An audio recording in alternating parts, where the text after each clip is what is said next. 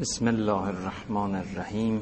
الحمد لله رب العالمین و صلی الله علی محمد و آله الطاهرین.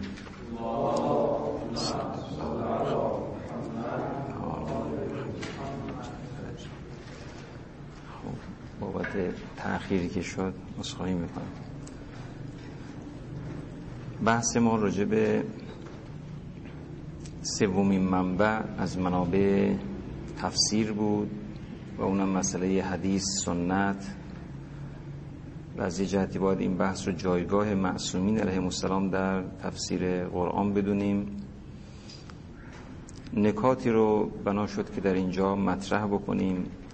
نکته اول ادله قرآنی منبع بودن حدیث بود.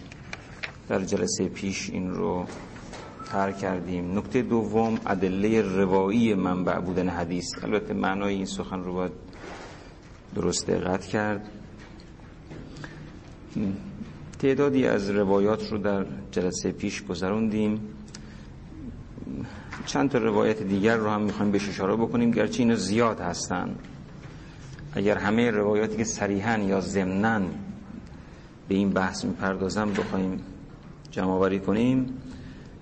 یک حجم انبوهی از روایات خواهد شد. یک روایتی رو که پیشتر هم خدمتون به حسب بحثی تقدیم داشتیم روایتی از حضرت امیر علیه السلام که حضرت اینجور میفرمان. قسم کلامه سلاست اقسام. یعنی خدای متعال سخنش رو سه قسم و سه گونه کرده. فجعل قسم من یعرفه العالم و الجاهل معنای جاهل در اینجا روشنه که چیه؟ و الا با یعرفه سازگاری نداره. یعنی عموم مردم. اینا رو باید توجه کرد. الان این تعبیر در چنین جایگاهی به کار رفته. فجعل قسم من یعرفه العالم و الجاهل و قسما لا یعرفه الا من صفا ذهنه و لطف فهمه و حسه و صح تمییزه ممن شرح الله صدره للاسلام. خب قسمی از قرآن رو هم افرادی می‌فهمن که این ویژگی ها رو داشته باشن. صفای ذهن لطف فهم احساس صحیح تمییز قدرتمندانه اینها داشته باشن و شرح صدر نسبت به اسلام اسلام این همین نکته است البته ها. یعنی در یک شرح و بست مفصلتر باید به این شرایط و معلفه پرداخت. حالا اونی که شاهد بحث ماست اینجاست. و قسم لا یعرفه الا الله. حالا برخی از نقل ها داره و امنا راسخون یکی داره انبیا و انبیا راسخون اگه انبیا باشه خیلی واضحه اگه امنا باشه از جهت چون معصومین همه رو شامل میشه خوبه. منتها خب دارش مقدار وسیعتر خواهد شد ولی قطعا در رأسش انبیا و ائمه معصومین علیهم السلام هستند چون ادامه روایت هم بگونه است که امنا رو بیشتر تایید می‌کنه. و قسما لا یعرفه الا الله و امناءه الراسخون فی العلم. و بعد حضرت در ادامه و انما فعل ذالک لعلا یدعی اهل الباطل من المستولین علی میراث رسول الله من علم الكتاب ما لم یجعله الله لهم. یعنی استرار به مسئله ولایت برای همگان روشن بشه. اونایی که بعد از رسول الله بر میراث رسول الله مستولی شدن ادعای علم کتاب نکنن. بله. می‌تونن ادعای علم کتاب داشته باشن مثلا در قسم اول. حد اکثر حالا کسانی باشن در قسم دوم. ولی در قسم سوم قطعا مستر رجوع به معصومین علیهم السلام هستن. ولی یقودهم الاسترار الى الایتمار لمن والله یا داره لمن والاه لمن والاه امرهم یا امرهم لمن والاهم امرهم یا لمن والله امرهم. خب این هم یک روایت هست. یه روایت بله. یه روایت دیگری رو هم که قبلا خوندیم در بحث اینجای ما هم خواهد خورد. البته چند جور نقل شده از چند امام هم نقل شده. از امام حسین علیه السلام نقل شده از امام صادق علیه السلام نقل شده.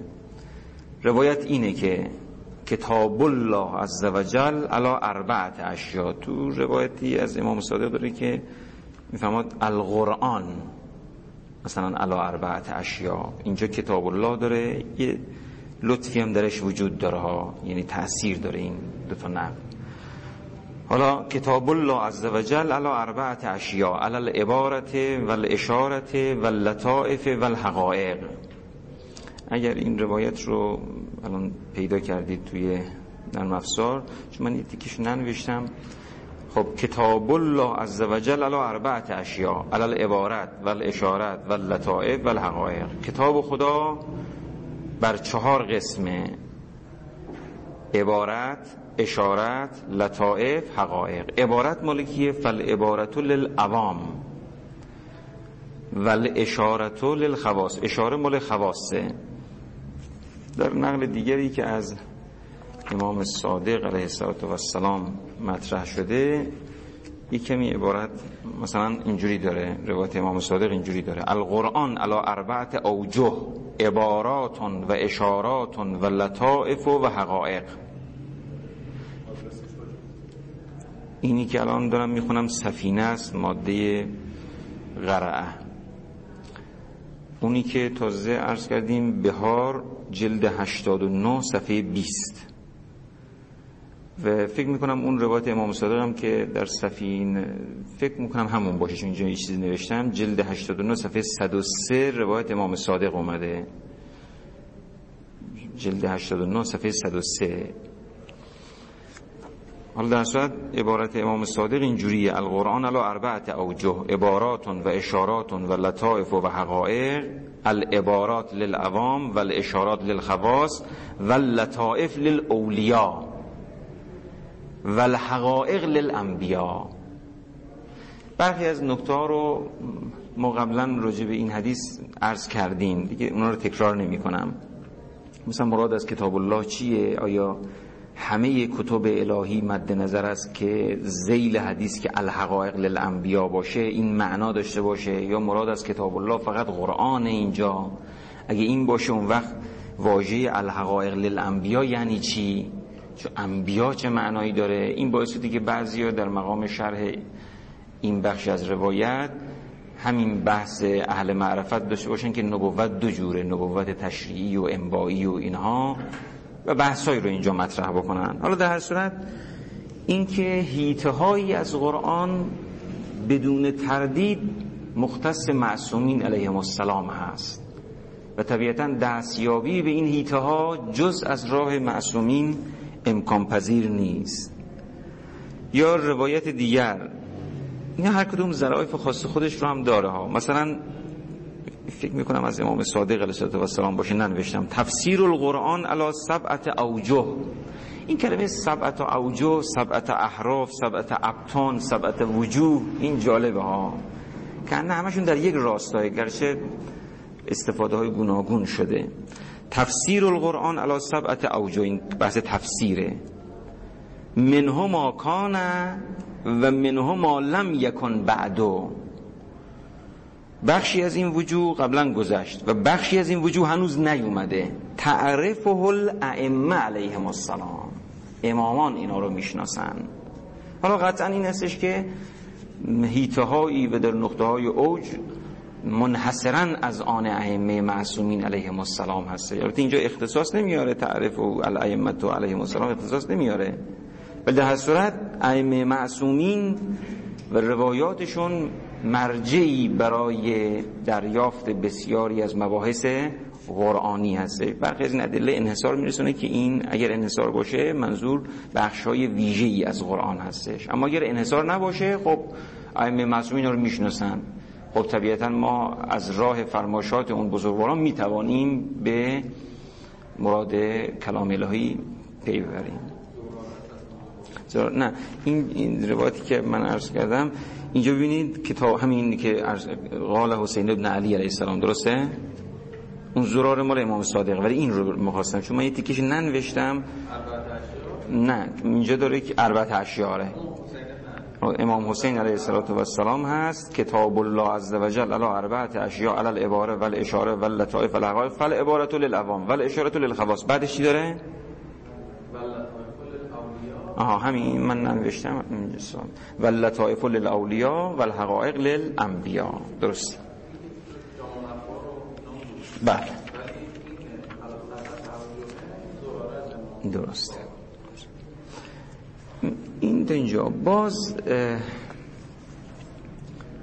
یک روایات دیگری هم باز هست که قبلا اینا رو مطرح کردیم. مثلا این روایت.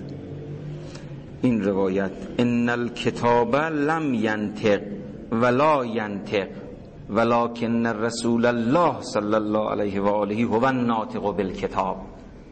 این بحثی که در ضمن نکته دیگه داشتیم مطرح می‌کردیم. ان الکتاب لم ینطق کتاب حرف نزده و نمی‌زنه رسول الله هستش که ناطق بالکتابه خب به طور ضمنی در بحث ما این دست از روایات قابل استفاده است یا مثلا در نهج البلاغه حضرت می‌فهمه ذالک القرآن فاستنطقوه ولن ینطق ولکن اخبرکم ان من از قرآن به شما خبر میدم اینا رو توجه داشته باشید بعضی از اینها البته نه این روایات برخی از روایات انحصار رو میرسونه که تمام روایاتی که انحصار فهم قرآن رو در ائمه میرسونه به قرینه هم به اعتبارات عقلی و اصولی و هم به حسب خود روایات و فضای کلی آیات قطعا می‌خواد مراحلی از فهم قرآن رو مختص معصومین علیهم السلام بکنه. اما اونهایی رو که این فضا رو ندارن فقط بحثی نیستش که ائمه معصومین یا معصومین به طور کل اهل بیت علیهم السلام. خب اینها علم قرآن در دستشون هست و واجب به نحو انحصار نیست حصر نیست. خب در اینها هم البته می‌تونه برای ما الان استفاده بشه ولی انحصار نمیرسونه. تمام قرآن رو اونها می‌دونن همه سطوحش را. لذا هر چه بفرمان قابل استفاده هستش. اون روایات رو که فقط انحصار و حصر رو میرسونه اونها رو باید مترتب بکنیم به مراتبی از قرآن که به این شکله. یک روایت دیگری نقل شده. این روایت من قبلا با اینکه اینجا یادداشت کرده بودم ولی تو بحث تفسیر به رأی روشی این رو نیاوردم ولی این باید بیاد. چون اونجا گاهی اوقات ممکنه منابع روایی ما یه مقداری فرض کنید که کمبودهایی داشته باشه یا بگیم این روایات از اهل تسنن هست به نحو محتوایی این جوجه ها به راحتی می توانیم تفسیر رأی رو هم پیدا بکنیم. حالا این روایت رو می‌خونیم از باب محل بحث خودمون ولی استفاده دیگر هم داره. روایت اینطوره. اتدرون من المتمسک به الذي بتمسکه ینال هذا الشرف العظیم. می‌دونید که متمسک به قرآن کیه؟ که با تمسک به قرآن حالا توضیحاتی قبل داره به این شرافت عظیم دست پیدا می‌کنه. متمسک به قرآن کیه؟ هو الذی خوب دقت کنید. هو الذی اخذ القرآن و تعویله فضا رو نگاه بکنید چجوریه؟ از همین الان. هو الذی اخذ القرآن و تعویله انا اهل البیت. انا اهل البیت. یعنی متمسکی به قرآن اونیه که قرآن و تعویلش را این و تعویله رو توجه کنید. هو الذی اخذ القرآن و تعویل انا اهل البیت یعنی از ما اهل بیت بگیره. او ان وسائتنا السفراء انا الى شیعتنا. یا از وسائتی که سفرای از سوی ما به سوی شیعیان ما هستش بگیرن. یعنی روات احادیث. البته روات رو مواظب باشیم ها. مثلا صرف روات به ما هم روات مد نظر نیستش درایه روایات مهمه. ما روایات دیگر داریم که این فضا رو یعنی مشتهدان اونایی که فقها فقها به اصطلاح معنای خیلی عامش این توجه داشته باشید. مخصوصا در اینجاها که قطعا اگر کلمه فقیه به کار بره فقیه اصطلاح امروز نیست چون بحث قرآنه. هو الذی اخذ القرآن و تعویله انا اهل البیت او انس وسائتنا السفراء انا الى شیعتنا حالا این بقیش لا ان آراء المجادلین و قیاس الغائسین این تقابل ها خیلی فضا روشن می‌کنه. نه از آراء اهل جدل و قیاس قیاس کننده ها حالا اینجا نگاه فاما من قال فی القرآن به ببینید این فاما من چقدر این روایت از جنبه مختلف قابل استفاده هستش؟ اولا بحث اخذ قرآن رو با تعویل قرآن پیوند زده و اینو گفته از اهل بیت و فضام روشنه که اهل جدال و قیاس قایسین تو کجاها جولان پیدا می‌کنه و ممکنه که فضاها رو دور بکنه. این نکته وجود داره. بعد بحث وسایط اهل بیت مطرح شده. وسایط اهل بیت هم قطعا منظور روات, روات صرف نیستن. به قرینه روایات دیگر که مثلا در ارتباط با درایه حدیث این همه بحث مطرح شده این همه بحث مطرح شده اگر گفتن فرج او الى روات احادیثنا یعنی مشتهدان اونایی که می‌فهمن روایات ما را. و الا صرف اینکه اخبار از اخبار ما می‌کنن این ملاک نیست. اصلا فضاش روشنه چون بحث تعویل قرآنه بحث بتون قرآنه بعد در مقابل آرای مجادلین و اینها مطرح هستش. بعد ببینید تمام اینها را یعنی از اهل بیت یا از وسایت ما بگیرید در مقابل چی قرار داده؟ بحث آرای مجادلین و قیاس قایسین قرار داده. همه اینا رو پیوند زده به تفسیر به رأی. همه اینا رو پیوند زده به تفسیر به رأی که این تفسیر به رأی اینجا تفسیر به رأی روشیه. فاما من قال فی القرآن برعیهی فین اتفق له مصادفت و ثوابن یادتون هستش که بحث تفسیر برای می‌گفتیم یا محتوایی یا روشی؟ اینجا روشیه. این روایت از این حیث اهمیت داره که محتوا اومده ولی غالب اون روایت مشهور تو این فضا رو نداره و از این حیث مهمه. فاما من قال فی القرآن به رأیهی اما کسی که در قرآن به آراء خودش حرف بزنه به آراء خودش. متاسفانه مثلا تفسیر قرآن به قرآن رو گاز میگن تفسیر به رأی. اصلا تفسیر به رأی یعنی که تفسیر روایی نباشه. الله تذکر میده که بابا تفسیر قرآن تفسیر به رأی نیست. تفسیر به خود کلام الله. تفسیر به رأی اونجایی هستش که شما آراء خودت را بدونی که قرآن حرف بزنه یا حالا هر حرفی می‌زنه شما بهش کار نداشته باشید بخواید تحمیل بکنید. یا بدون ضابطه ویژه بخواید انتصاب به قرآن بدید. در واقع اونجا به رأی خودتون دارید حکم می‌کنید نه به اون که قرآن میگه. فمن فاما من قال فی القرآن برأیه فان اتفق له مصادفت و ثواب. گرچه اتفاقا هم به ثواب برسه. خب اگر فاما من قال فی القرآن برأ اینجا هم توجه کنید فقط جهل فی اخذهی ان غیر اهله.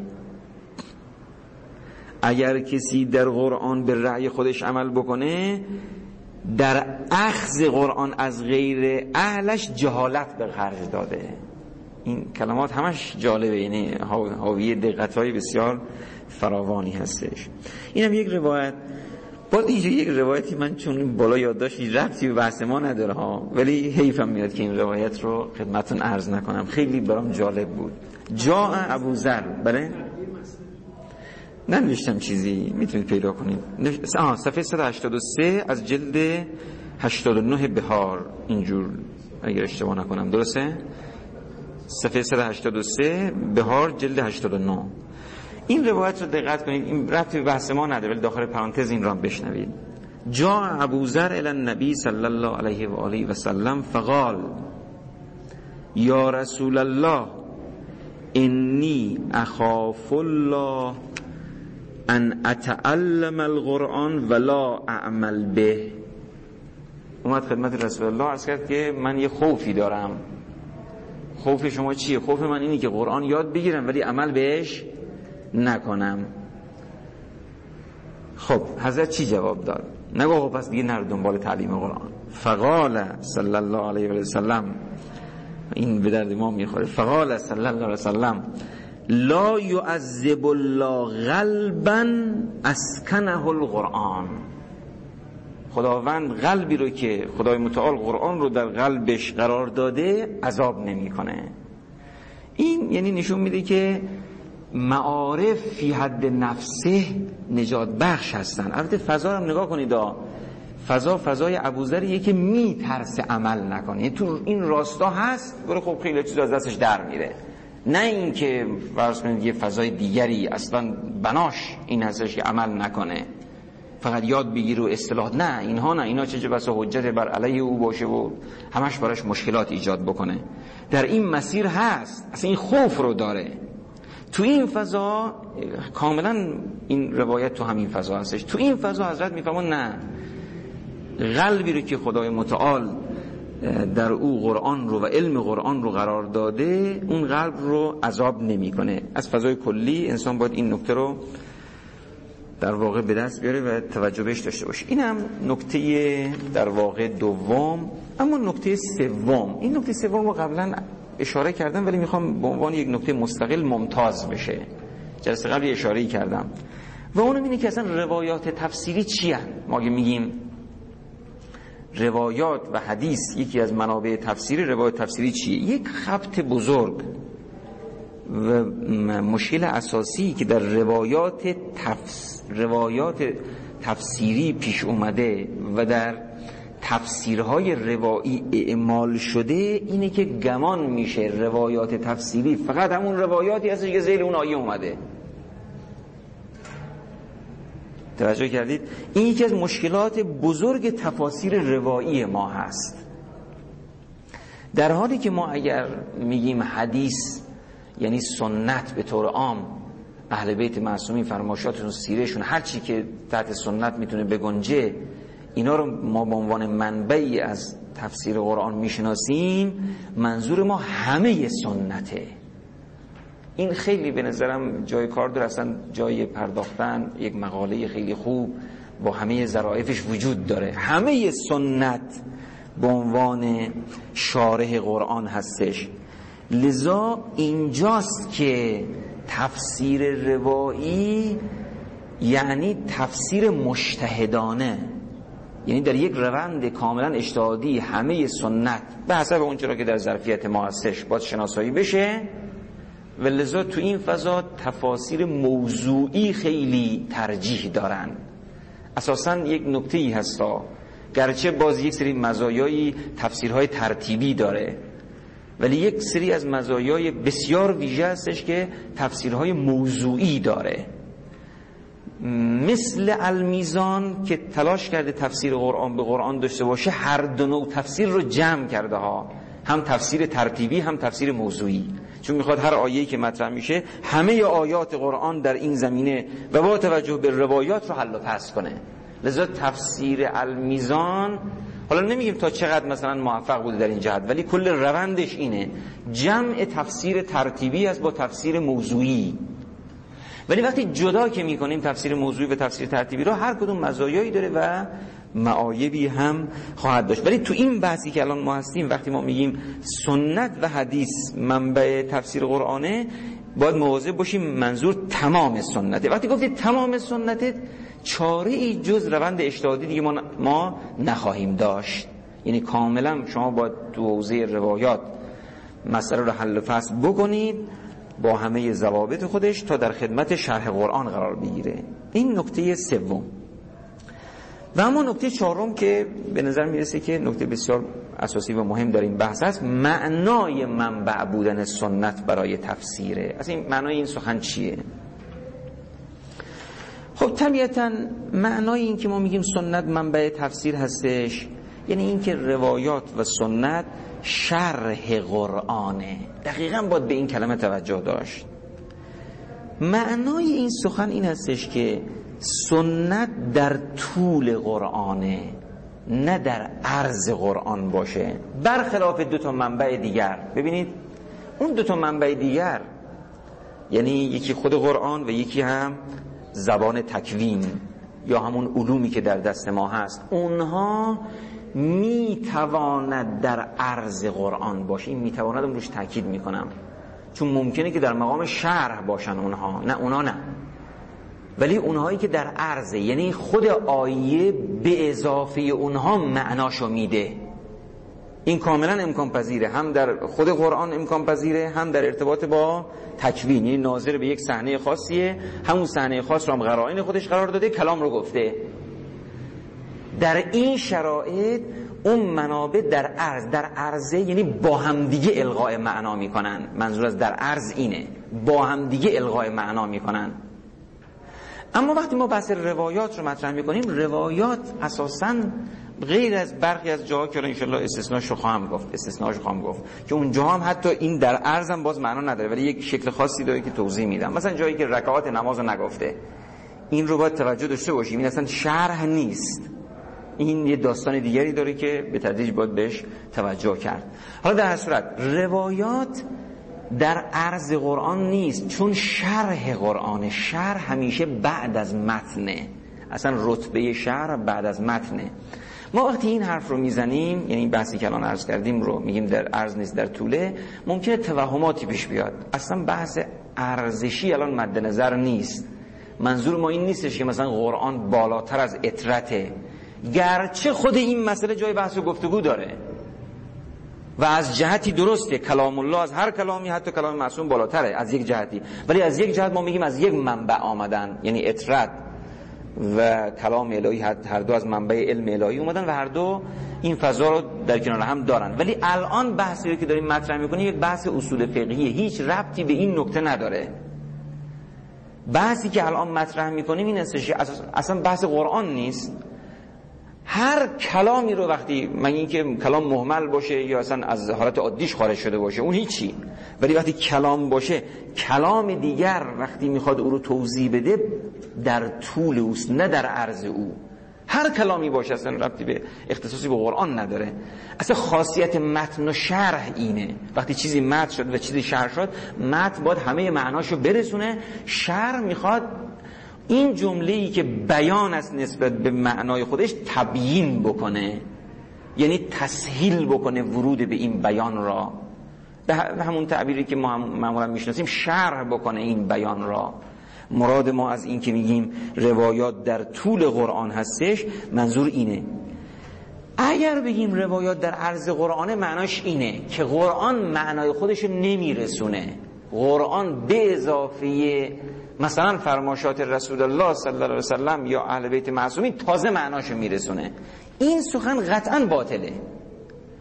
و اونجوری که به نظرم می‌رسه که هیچ کسی حتی اخباریان به نظر می‌رسه اینو نمیگن. چون اخباریا قائلن که فقط ائمه معصومین هستن که قرآن رو می‌فهمن. ببینید قرآن رو می‌فهمن یعنی چی؟ این قرآن خوش معنا داره. ولی ما نمی‌تونیم بفهمیم.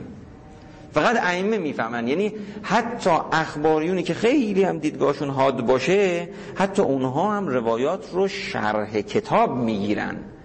نه اینکه در عرض قرآن تلقی بکنن به این معنا در عرض قرآن به این معنا تاکید بحث ارزشی نیست.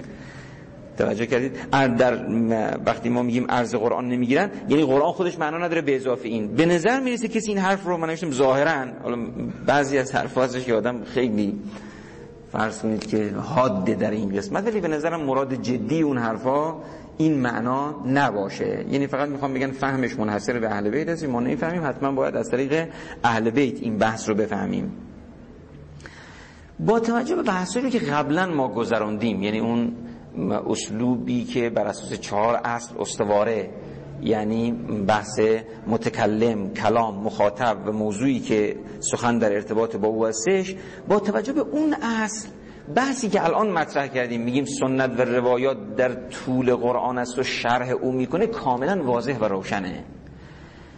به خصوص شما رو مسئله مخاطب متمرکز بشید با طیف وسیع از مخاطبانی که قرآن داره و لایه های فراوانی که این مخاطبان پیدا می‌کنن. و بدین ترتیب روشن خواهد شد که قرآن وقتی برای همه هستش لایه های بسیار گسترده ای داره. اگر اون تر رو توجه بکنیم جایگاه معصومین علیهم السلام هم جایگاه عمومیشون هم جایگاه خاصشون نسبت به برخی از مفاهیم قرآن کاملا روشن هستش. یعنی اساسا قرآن در یک سری از سطوح مخاطبش کسی است که به حد اسمت رسیده باشه. یعنی مخاطب سخنش تهارت در این حد لا یمسه الا المتحرون این لا یمسه الا المتحرون بحث فقهیش رو کار نداریم ولی بحث فرض که فضاهای تفسیری و فهم قرآن رو اگر در نظر بگیرید با توجه به مجموعه امور دیگری که هم در آیات است هم در روایت است نباید بگیم متحرون در حد اسمت فقط می‌تونن معنای قرآن رو دریابن این قطعا منظور نیست. اصلا خود این آیه دلیل بر زو مراتب بودن قرآنه. چون قطعا ما می‌دونیم بیان للناس مخاطبهای گوناگون داره پس فضاهای متعدد رو همگان می‌فهمند. پس چی می‌فهمد لا یمسو الا المتحرون این نشون میده سطحی از قرآن وجود داره. چه به نوع مراتب هستی شناسانه معنا بکنید که باز گره می‌خوره با فهم از آیات و روایات. فرقی نداره. قطعا سطحی از قرآن هستش که متحرون بهش می‌رسن. این متحرون هم چی هستن؟ مراتب تشکیلی دارن. اوج اوج متحرون مقام اسمته. پس قطعا مرحله ای از قرآن یا مراحلی از قرآن وجود داره که جز اهل اسمت بهش دستیابی ندارن. ولی باز به معنی در عرض بودن نیست بازم در طول بودنه و قطعا بیانات معصومین به نحو انحصاری در اونجا ما را می‌تواند به محتوای قرآن برساند. با توجه به طرحی که گفتیم اساسا جایگاه معصومین کاملا واضحه یعنی هیچ مشکلی نداره. همه روایات در این زمینه رو می‌تونید به درستی معنا کنید. ببینید نسبت هر مخاطب از جمله مخاطب معصوم با قرآن نسبت استنباط و فهمه. همه مخاطبان در ارتباط با قرآن نسبتشون نسبت استنباط و فهمه مثلا آیه 83 سوره نسا که اون بحث یستم بتونهو رو داره من دیگه الان این تو ذهنم هستش که روایاتی زیلش وجود داره که ائمه معصومین مستنبت آیات قرآن هستن. گرچه اون آیه مستقلا در ارتباط با چیز دیگری است. الان هیچ تو ذهنم نیست ولی از دورا دور یک فضای ابهام الان تو ذهنم هستش که در آیه 83 سوره نسا که بحث استنباط مطرح شده این رو تطبیق کردن بر فهمی که معصومین از قرآن دارن. ولی اونجا نگاه کنید بحث استنباطه. یا مثلا اون روایاتی که هستش که فهم فی القرآن. اصلا فهم فی القرآن یعنی در طول بودن. همه اینها مسئله طولیت رو تنظیم می‌کنه. طولیت با اصطلاحی رو که عرض کردیم.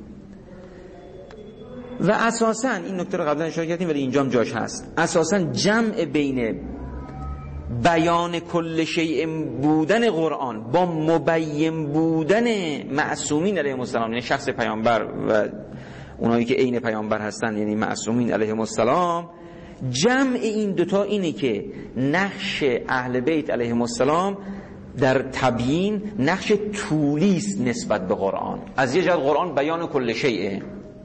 خب از یه خود قرآن می‌فهمد چی؟ انزلنا الیک ذکر لتبین للناس ما نزل الیهم. خب این چی نشون میده؟ این نشون میده که با اینکه قرآن بیانه ولی شما هم مبینی. این اون بیانه یعنی حرف خودش زده.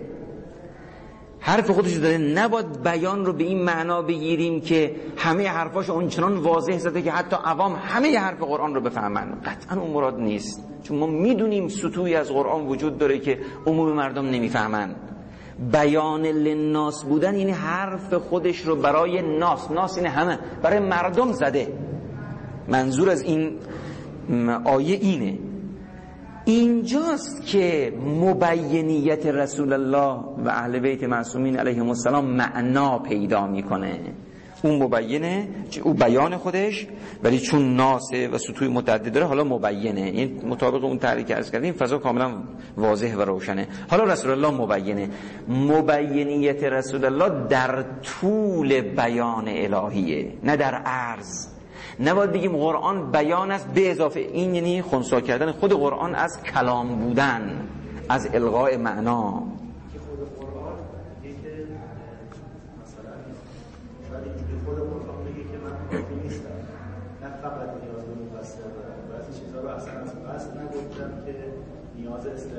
بله. بله. نه این هست. این اشکال نداره. من این, این که یه چیزی رو خودش نگه. این دیگه به معنی حتی در عرض بودن هم نیست. ما الان در روایات تفسیری هستیم. یک سری جاهاست. البته این خودش محل بحثه. قبلا هم عرض کردم. اینکه آیا یه چیزایی رو خود قرآن نگفته من نمی‌تونم این رو قبول کنم. توجه کردید؟ بله بگونه هایی گفته که مخاطبش فقط معصومه. مثلا نگاه کنید بیان امام باقر می‌فهمم من از کلمه استماد همه معارف اسلام رو در میارم. پس معلومه یه روش های استنباطی دستشون هستش از دست ما بیرونه. و واقعا هم شما برخی از روایات تعجب می‌کنید مثلا از جمع این آیه اون آیه اون آیه یه دفعه فلان چیز داره استنباط می‌کنه. اصلا ما نمی‌تونیم این کار رو انجام بدیم. توجه کردید؟ پس نشون این یک حرفه. از این حرف هم اگر ما بگذریم بگیم بخشی از چنانچه برخی از روایات داریم که به نظر اینا رو باید معنا کرد. اگر هم چیزایی رو قرآن نگفته باشه نگفته اصلا. مثلا داره بز سنین. خب بز سنین چیز نگفته نگفته 5 سال 6 سال 3 سال ده چی نگفته. توجه این دیگه اصلا بحث ارز بودن و امثال اینا نداره. حرف خودش اتفاقا زده همونی که گفته رو گفته. شما می‌تونی شرحش بکنی. این بخش از چیزها اساسا قرآن نگفته تا ما بخوایم بگیم که مثلا حالا حدیث نسبت به او چه سمتی داره.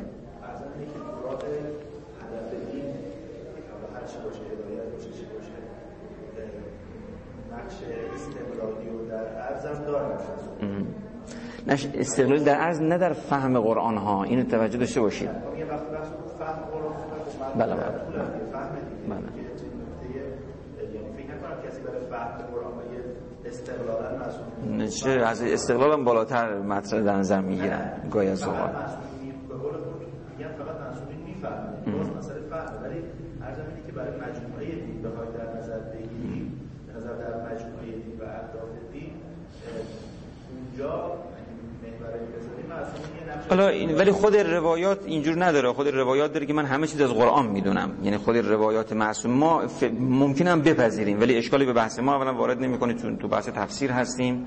اگرم بگیم در مجموعه اسلام برای رسیدن به اسلام قرآن یک منبع است و سنت کاملا در عرض او یک منبع دیگر هست که حالا انواع روابط رو باید اینجا تعریف و معنا بکنیم. به بحث ما البته ارتباطی نداره. چه بس اون رو فرض کنید بپذیریم هیچ خلالی هم به این بحث وارد نمیشه. منتها فضای روایات ما اینجور نیست. یعنی فضای روایات ما اینه که منبع قرآنه. یعنی اهل بیت معصومین علیهم السلام هر چیزی که می‌دونن ادعاشون این هستش که در قرآن وجود داره. توجه کردید این جز با همون طرحی که عرض کردیم سازگاری نداره. یعنی سطوحی از قرآن وجود داره که مخاطب فقط معصومین هستند و ماها اصلا اون رو نمی‌فهمیم در اون سطح قرار نداریم و نمی‌فهمیم. ولی معصوم چون تو اون سطح قرار داره مخاطب قرآن هستش از نکته هایی که تو قرآن وجود داره کاملا دریافت می‌کنه و استنباط و فهم داره و می‌تونه برای ما بگه.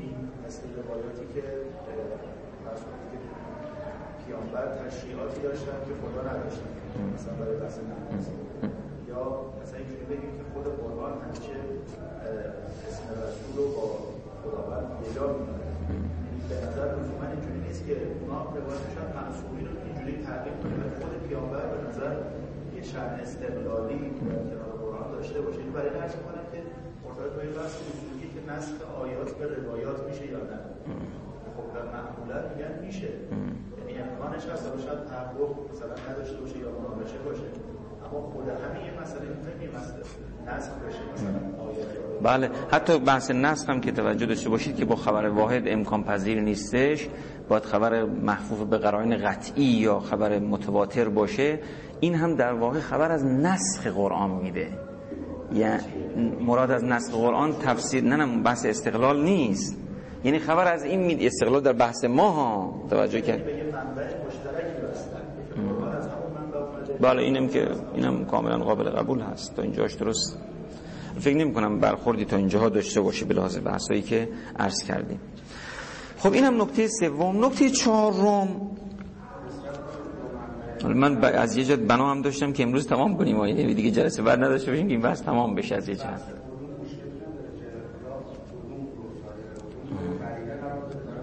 درسته. درسته.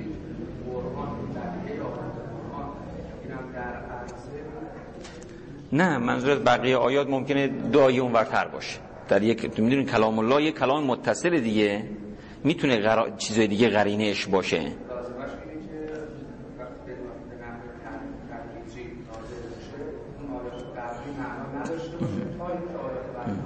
نه خیلی از اونها می‌دونید که القاء معنا وقتی ما در واقع استعمال لفظ در اکثر از معنا رو مشکل ندونیم. توجه کردید؟ هیچ اشکال نداره که یک معنا رو کاملا داشته باشه.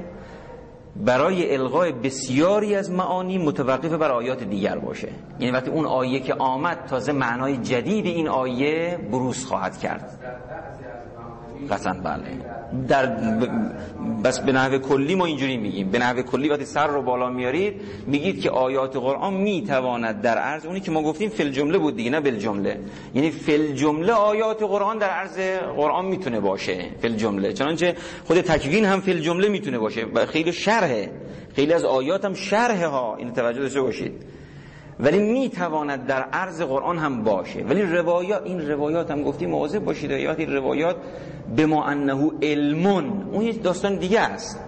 روایت از اون جهت که روایت ما الان داریم محل بحث و گفتگو قرار میدیم که نمی‌تواند قرینه منفصل برای فهم کتاب الهی برای ما باشه.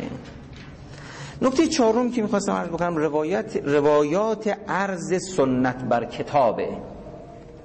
ما روایات چند روایت داریم در این که باید روایات را عرضی بر کتاب و قرآن بکنید تا متوجه صحت و سقمش بشید. این دست از روایات دلیل قاطع بر این استش که سنت در طول کتاب الهی است. چون اگه در عرض بود اصلا این روایات معنا نداشت. توجه دارید یعنی اگه می‌گفتیم آیات قرآن تازه به اضافه روایت معنا میده. اگه اینجوری باشه دیگه اصلا عرض روایات بر کتاب الله بی معنا خواهد بود. یک نکته مهم اینجا وجود داره این نکته رو می‌خوام عرض بکنم. این این بحث خوبیه. یک نکته این استش که نباید گمان بشه که این دست از روایات این روایاتی که میگه تمام سنت رو بر کتاب عرضه بکنید نباید فکر بشه که این دست از روایات نه تنها سنت رو میگه در عرض نیست بلکه در طوله بلکه می‌خواد بگه بلکه می‌خواد بگه قرآن ما برای رسیدن و فهم قرآن مستقلیم و نیاز به روایات نداریم. ببینید ممکنه این استفاده از روایات عرض سنت بر کتاب بشه. این دقت کنید این نکته رو.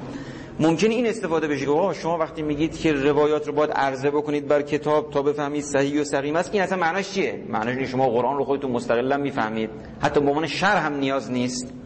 اصلا نمی‌تونه شرح باشه. وقتی عرضه که می‌کنید یعنی مقدمتا باید این آیات رو فهمیده باشید تا ببینید که این روایت وضعیتش چجوریه. این گمان گمان درستی نیست. ببینید چون هیچ منافاتی نداره که شرح و عرض با هم صورت بگیره. و اتفاقا جالبش همینجاست. یعنی تو یک روند فهم این, این واقع اتفاق میفته با هم دیگه شرح و عرض صورت بگیره. یعنی در مقام عرضه روایات بر قرآنه که ذهن انسان به شرح قرآن می‌رسه. دقت کنید. حتی روایات معارض و مخالف و غیر موافق با قرآن وقتی عرضه بر قرآن میشه سوال مطرح میشه و ما از قرآن می‌پرسیم ذهن ما ارتقا پیدا می‌کنه برای دستیابی به یک شرحی از آیات قرآن. و تو همین بطن همین روند می‌فهمیم این روایات موافق با قرآن هستش یا موافق با قرآن نیست. این توجه که چیزی می‌خوام بگم این روایات عرضه شد. شما ممکنه که اصلا به این زوایای از قرآن توجه نمی نداشتی پیش از این. روایات عرضه شد. اصلا خود عرضه این روایات بر قرآن شما رو به فهمی از قرآن میرسونه. و در این تعامل هست که شما متوجه میشی این روایات مثلا فرض کنید که مخالف با قرآنه یا مثلا موافق با قرآنه یا حالا فرض کنید که عدم مخالفتشو در میارید یا مخالفتشو در میارید یا موافقتشو در میارید به های متعددی که در این بحث مطرح شده. اینم نکته چهارم. نکته پنجمی که می‌خوایم عرض بکنیم و اینجا ثمرات خیلی جدی رو در ارتباط با سنت و قرآن باید به دست بیاریم اینه که آیا روایات در مبتنی بر بحث قبل است ولی خودش یک نوع نگاهه. آیا روایات در مقام تفسیر قرآن موضوعیت داره یا طریقیت داره؟ سوال ما دقیقا اینه که روایات تفسیر روایات تفسیر هم روشن کردیم منظور چیه؟ نه فقط همون روایاتی که زیل آیه بیاد. نه مجموعا روایات سنت که در مقام تفسیر قرآن می‌تونه استفاده بشه. آیا اینا تعبدی و موضوعیت دارن در بحث فهم قرآن؟ یا اینا تعبدی نیستن بلکه طریقیت به فهم کلام الله دارن؟ ببینید بحث بحثی قبلا گفتیم. نسبت روایات با قرآن در بحث تفسیر من تاکید کردم و یادداشت کردم. ممکنه جهاد دیگه ما حرفای دیگه بزنیم. نسبت روایات با قرآن در بحث تفسیر معنای قرآن نسبت روایات و قرآن است با کشف واقع. نسبت روایات و قرآن با کشف واقع چه جور نسبتیه؟ اینجا نسبت تعبدی نیست. بله در بحث تکلیفی و بحث داستانش جداست. ولی غیر از فضای تکلیفی وقتی ما می‌خوایم واقع رو بشناسیم چه سمتی روایات و حتی خود قرآن داره؟ طریقیت داریم ما می‌خوایم واقع رو بشناسیم. لذا خیلی ثمرات داره ها. یعنی به لحاظ اجتهادی نکته مهمی اینجا وجود داره. دقیقا همین نسبت رو روایات با فهم قرآن داره. یعنی روایات به عنوان فهم قرآن و شرح قرآن اون وقتی که می‌خواد استفاده بشه استفاده بشه همین نسبت رو داره. حتی در آیات فقهی توجه داشته باشید اون وقتی که روایاتی می‌خوان مراد قرآن رو روشن کنن بازم طریقیت داره ها. هیچ موضوعیت و حالت تعبدی اصلا نیست. توجه کردید؟ حتی در آیات فقهی وقتی ما می‌خوایم از نای روایات وارد بشیم به کشف معنای این آیه اینجا تعبدی نیست بلکه طریقیت داره. نتیجه این نگاه چیه؟ چی رو دسترسی نداریم؟ حالا این ببینید چی نتیجه چی میشه. نتیجه این نگاه این هستش که روایات اونگاهی که معید متنی از قرآن داشته باشند. یعنی شاهدی از قرآن بیابه معتبر است در فهم قرآن. یعنی یک محک ما پیدا می‌کنیم. این محک رو من توضیح بدم. یک سنجه یک محک یک میزان. این میزان چیه؟ میزان اینه. پس از این که ما از طریق روایات به قرآن وارد شدیم. اگر روایات رو بردارید فهم شما باقی بمونه. توجه کرد چی شد؟ یعنی ما مثلا خب خیلی چیز رو نمی‌فهمیم. میریم سراغ روایات. از طریق روایات به فهم قرآن دست پیدا می‌کنیم. معناش اینه که وقتی روایات رو برداشتید بتونید بگید اصلا علامه طباطبایی یه بحثی داره میگه اصلا شما از راه روایات برید تفسیر قرآن به قرآن رو بهتر می‌فهمید. یعنی شما وقتی از طریق روایات که رب ما نمی‌فهمیم این مثلا آیر باید به کجا رب داد. یا برخیشید لاقل نمی‌فهمیم. وقتی شما میرید تو حوزه روایات چون اونا دستشون هست این مسئله وقتی میرید تو روایات اون وقت می‌تونید روایات رو این پشت سر نگر دارید. مثلا روایاتی از ائمه ما اومده از طرق جوامع حدیثی شیعه اومده. برای اهل تسنن اینا مثلا معنا نداره. یعنی چه فلان فلان اینا رو ولش اینا ما قبول نداریم زرار رو قبول نداریم فلان قبول نداریم. حالا بعضیشون قبول دارن بعضیشون قبول ندارن. دیگه اینا شیعیان افراطی بودن اینا حرفاشون درست نیست. که از مثلا شما میگید از مثلا می‌دونید که اینا ائمه رو در حد ناقل فرمایشات پیامبر که قبول دارن. حالا اگر از طریق ما سندی داشته باشیم به ائمه معصومین اینا میگن این سند رو ما باید بررسی کنیم. خیلی از اینا اکثر اینا رو قبول ندارن. توجه کردید؟ می‌دونید معنیش چیه؟ معنیش اینه که اما اگه ما می‌خوایم با یک سنی مذهبی راجع به آیات قرآن بحث بکنیم ما از کجا استفاده می‌کنیم؟ از روایت خودمون استفاده می‌کنیم. ولی عرضه ما چجوره؟ عرضه ما کاملا تفسیر قرآن به قرآنه. یعنی میگیم این آیه رو نگاه کن این شاهدشه کلمه رو نگاه کن اونجا نگاه کن اونجا رو نگاه کن. محک ما اینه اساسا این روند رو که کردیم یک محک عرض کردم ما می‌رسیم یک میزان. میزان اینه. حالا سه جور مدل پیش روی ما اتفاق خواهد افتاد. یعنی وقتی این کار رو می‌کنیم سه جور مدل پیش روی ما اتفاق میافته. یه مدل این استش که کاملا این محک جواب میده. یعنی روایات رو وقتی جدا می‌کنیم آیه کاملا اون معنا رو میده. توجه کردید؟ وقتی این وضعیت به دست اومد خب ما به هدف رسیدیم. روایات تفسیری رو استفاده کردیم رسیدیم به قرآن. فهمیدیم قرآن چی میگه؟ این هیچ. یه مدل دیگه این هستش که ما متوجه مخالفت میشیم. یا مثلا موارد مثلا مخالفت یا عدم موافقت. عدم موافقت با حالا موارد مشکوک می‌خوام جدا کنم. اینو مواظب باشید. ما به این موارد خب مطابق روایات عرض روایات و سنت بر قرآن رو چیکار مردود اعلام می‌کنیم. اگر دید مخالف با آیات قرآنه اونا رو مردود اعلام می‌کنیم مردود اعلام کردن نه این نیستش که مثلا بعضی شما گفتن از کتابا حذفش کنید از بهار الانوار بریزید دور. نه منظور این نیست. ما الان میگیم اینا مردودن. توجه کردید؟ این ولی یک سری موارد مشکوک به دست میاریم. یعنی هیچی نمی‌تونیم بگیم در ارتباط با او. نمی‌دونیم بگیم که روایات رو حذف کنیم به این فهم می‌رسیم یا نمی‌رسیم. بسیاری از اون موارد سطوح بالا ممکنه چنین وضعی به ما دست بده. موارد مشکوک یعنی مخالفتش نمی‌فهمیم ولی موافقتش برای ما روشن نیست. یعنی نمی‌تونیم درسته که روایت این رو گفته به نظر من امام تلاش داره که ما رو به فهم قرآن برسونه حتی در اون سطوح. ولی ما نمی‌رسیم. امکان این معنا زیاده که ما نمی‌رسیم. اکثر اینا می‌دونیم که با جریان تطبیق اینا هستش که می‌رسیم. حالا ولو این که حالا فرماشاتی فرمودن تبیین کردن ولی ما هرچی اونا تبیین می‌کنن نمی‌رسیم به بیان قرآن. این موارد مشکوک رو معلق می‌ذاریم. چرا؟ چون ممکنه که به مخالفت منجر بشه ممکنه به موافقت منجر بشه. ما نمی‌فهمیم چیه. اینها رو معلق می‌ذاریم. یعنی در روند تفسیر قرآن نمی‌تونیم اینا رو اعمال کنیم. یعنی به عنوان منبعی از تفسیر می‌تونید احتمالا بگید. اینا رو بیارید احتمالا بگید. ولی نمی‌تونید گردن قرآن بذارید. چرا؟ چون ممکنه سر از مخالفت در بیاد. خود روایات گفته که روایات ما رو عرضه بکنید بر کلام الهی. مثلا اگر مخالفت داره یا با اون همون توضیحاتی که در اونجا وجود داره دقت که هستش نتونیم در بیاریم. پس این نکته رو باید ما مراقب باشیم. از نتایج بسیار بسیار مهم این بحث این با تاکید چند تا بسیار باید بگم.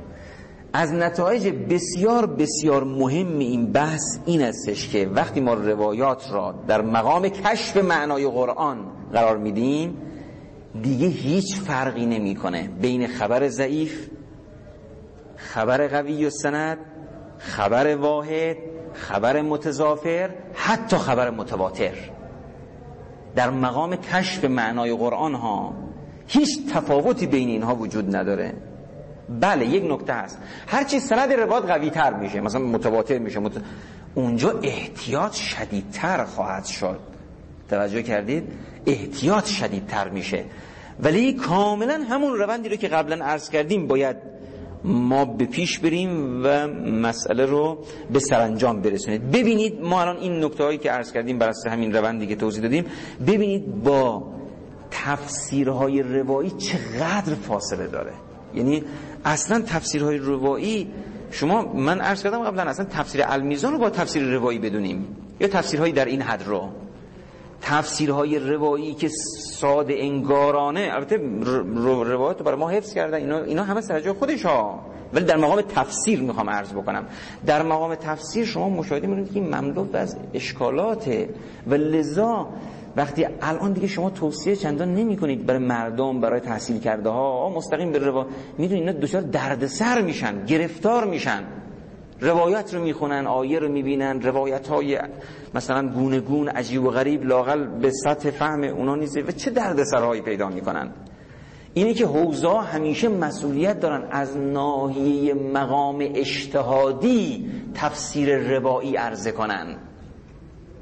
مسئولیت حوزه ها چون این چیزیه. و حالا خیلی از تفسیرها این کار رو انجام داده. و از یه جهتی این عظمت تفسیر المیزان نمی‌دونم حالا نکته دیگری هم ممکن در بین باشه. عظمت تفسیر المیزان باعث خیلی تفسیرهای دوره های اخیر که خیلی نسبت به تفاسیر دوره های قبل ترجیح داره اینا هم تحت شعار قرار بگیره یعنی کسی اینا رو نمی‌بینه اصلا. توجه کردید؟ هست الان دیگه نمی‌خوام اسم ممکنه که چندین تفسیر هم در ایران در خارج از ایران نگاشته شده که اینا تفسیر قابل توجهی هستن. و اینها بخشای زیادی قابل ارزن. ولی عظمت تفسیر المیزان این فضا رو داره. و این البته معنیش نیست که تفسیر المیزان کار نهاییه. تا روز قیامت قرآن هنوز چیه بکر است و زاینده اینجور تفاسیر بسیار مهم می‌تونه باشه. یک نکته رو عرض بکنم. این اینایی که عرض کردیم من اینجا این جمله رو نوشتم و دوستم دارم این جمله رو بگم گرچه ممکنه لفظ یه مقداری جالب نباشه.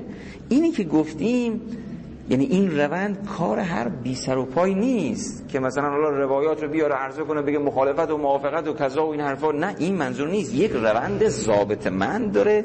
نباید ذخایر روایی خودمون رو در این فضا براحت بلکه این اصلا این فضا باعث بشه ما ذخایر روایی رو بیشتر و بهتر به حساب شده تر ازش استفاده بکنیم.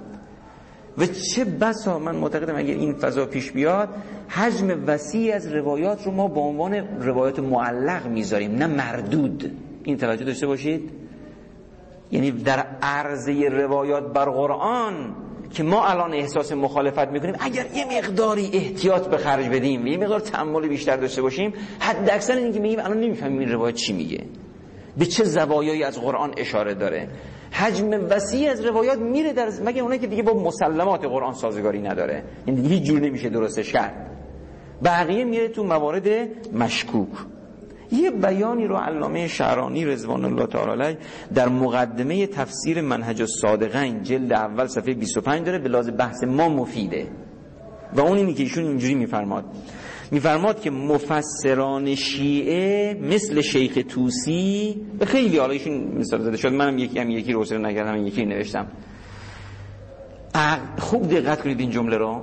اصلا به مذاق خیلی خوش نمیاد ولی واقعا درسته.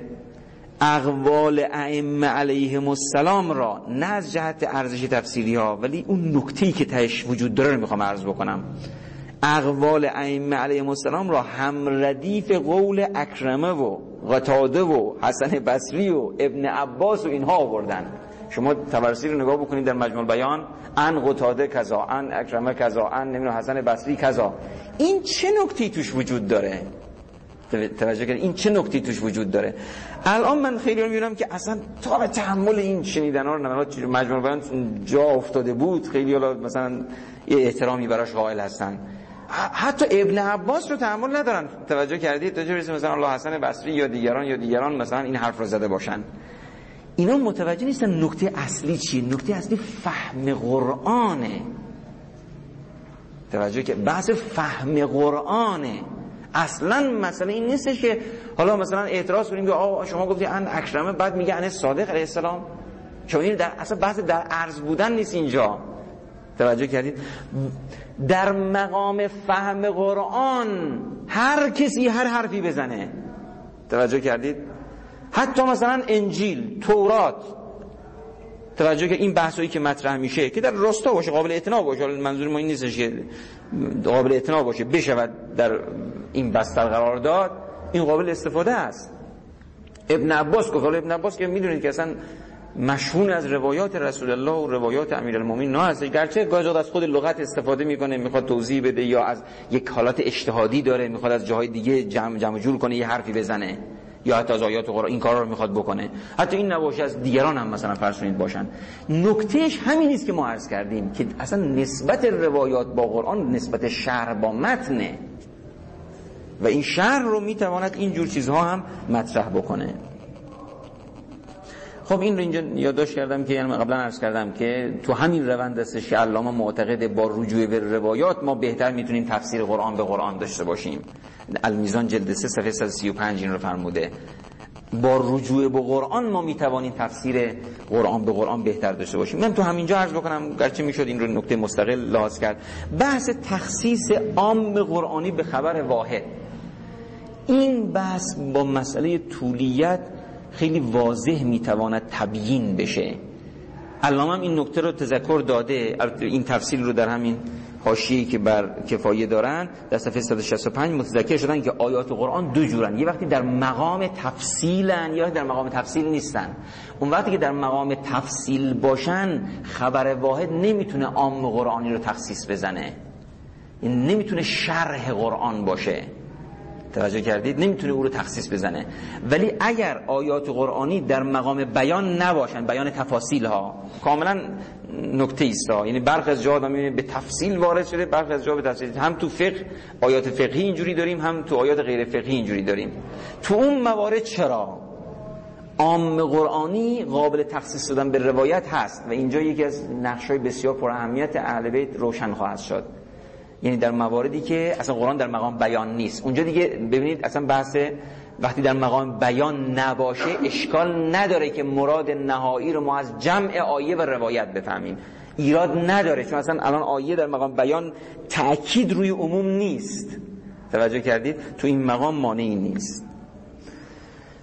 اجازه میفرمایید که چند دقیقه این رو ادامه بدم؟ یا کلاس دارید؟ ها؟ کلاسی دارید؟ برنامه ای دارید؟ یا تمامش کنیم این بحث رو؟ ها؟ بله. اون یازده و نیم به من گفتن اگه اجازه من ظرف 7 دقیقه این رو تمام می‌کنم که دیگه جلسه دیگر نداشته باشیم برای یه سال بعد کشیده نشه. نکته ششم هفتم که می‌خوام عرض بکنم این تعبیر رو نگاه بکنید از همه بحث‌های قبلی. فهم منور به نور سنت و روایات اهل بیت معصومین علیهم السلام. ببینید روایات معصومین بسترساز تفکر در قرآن انزلنا الیک ذکر لتبین للناس ما نزل الیهم لعلهم یتفکرون. اهل بیت علیهم السلام وقتی در جایگاه درست خودشون نسبت به قرآن قرار بگیرن من این تعبیر رو داشتم بعد دیدم علامه یه تعبیر دیگه ای داره. من اصلا مفسر معصوم. ببینید شما مفسر معصوم دارید شوخی نیست. توجه کنید. شما مفسر معصوم دارید این واقعا نباید هیچ گونه اهمالی در ارتباط با او صورت بگیره. من دیدم که علامه در همین صفحه 60 از قرآن در اسلام چاپ جامع در سین داره که معلم معصوم قرآن. معلم معصوم. من کردم مفسر معصوم. لذا بیاعتنایی به روایات در تفسیر قرآن جهالت و حماقته. ببینید من این تعبیر رو شاید بارها عرض کردم. مثل این میمونه که در یک رشته علمی کسی وارد بشه هزاران سال یا هزار سال یا صدها سال دانشمندان فکر کردن که درشون نوابق شگرفی وجود داشتن. حالا یک کسی این وسط بلند بشه بگه حتی اگر مجتهدانم می‌خواد کار بکنه بی‌اعتنایی به اونها بی خوده. بگه من از اول همین خودم. مثلا نجاری این همه پیشرفت کرده کسی بگه من حرفش چوب و میخ و اینا رو به من بدید من خودم می‌خوام همینجوری درست بکنم برم جلو تو ببینم چی از آب در میاد. وا این همه تجارب اینا که نمیشه کنار گذاشت. این حماقته حتی اگر مجتهدانم شما در من ابتکار نوآوری داشته باش. این که مانعی نداره. این در هر رشته ای رشته های علمی اصلا بی معناست اصلا هیچ کسی این حرف قبول نمی‌کنه اصلا. توجه که حالا در فضای تفسیر قرآن معناش این هستش که ما چنین اشخاصی داشته باشیم مفسر معصوم. چون این جایگاهی داشته باشیم بعد بگیم آقا خود قرآن ما خود قرآن. خیلی ها از کار علامه این رو فهمیدن. من تعجب می‌کنم چه اون کتاب نوشتن رد کردن نقد کردن که ما به روایات اصلا چه احتیاجی داریم؟ ما خودمونم می‌رسیم بابا این نیست حرف علامه این نیست. من اینجا یادداشت کردم. اینطور نقل می‌کنن که علامه طباطبایی سه دور بهار الانوار رو خونده تا خودش رو آماده ورود به قرآن دیده. توجه کردید حرف علامه این نیست. پس بنابراین ما تو فضای تفسیر قرآن به هیچ روی بی نیاز است بعضی جا که انحصاری انحصاری که هیچ. اون جایی که انحصاری هم نیست ما چقدر به این فرماشات اهل بیت معصومین نیاز داریم؟ تازه بحث معصومه بحث مثلا ابن عباس و اینا هم نیست. حالا اونا رو که گفتیم.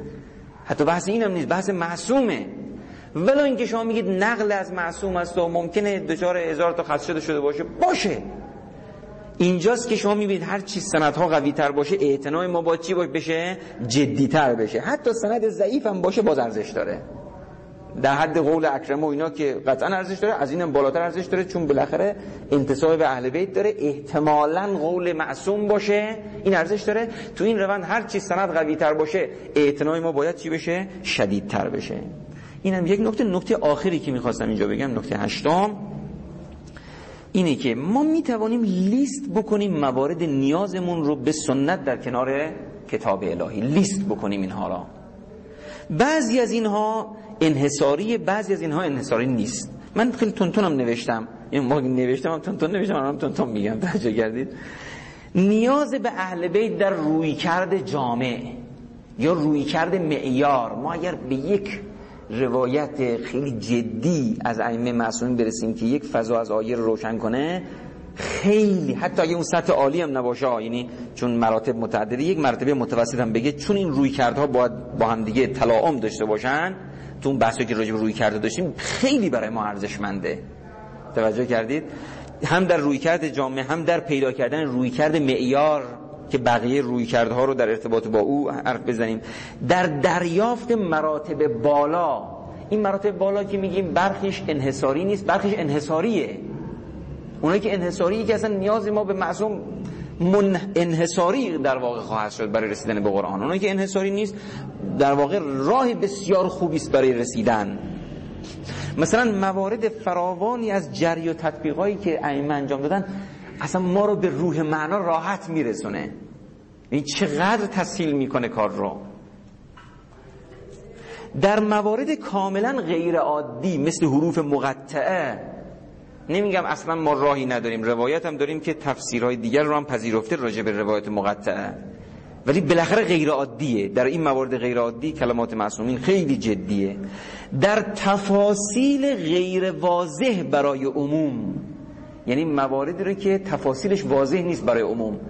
به حسب اون انتقادی که عرض کردم میگم چون همه اینها معتقدم در قرآن هست. تفاصیلش برای عموم واضح نیست ولی برای امام معصوم واضحه. در این موارد باز گاه از اوقات می‌بینید که به نحو انحصاری ما از ائمه است تفاصیل. در تفاصیل غیر واضح برای عموم.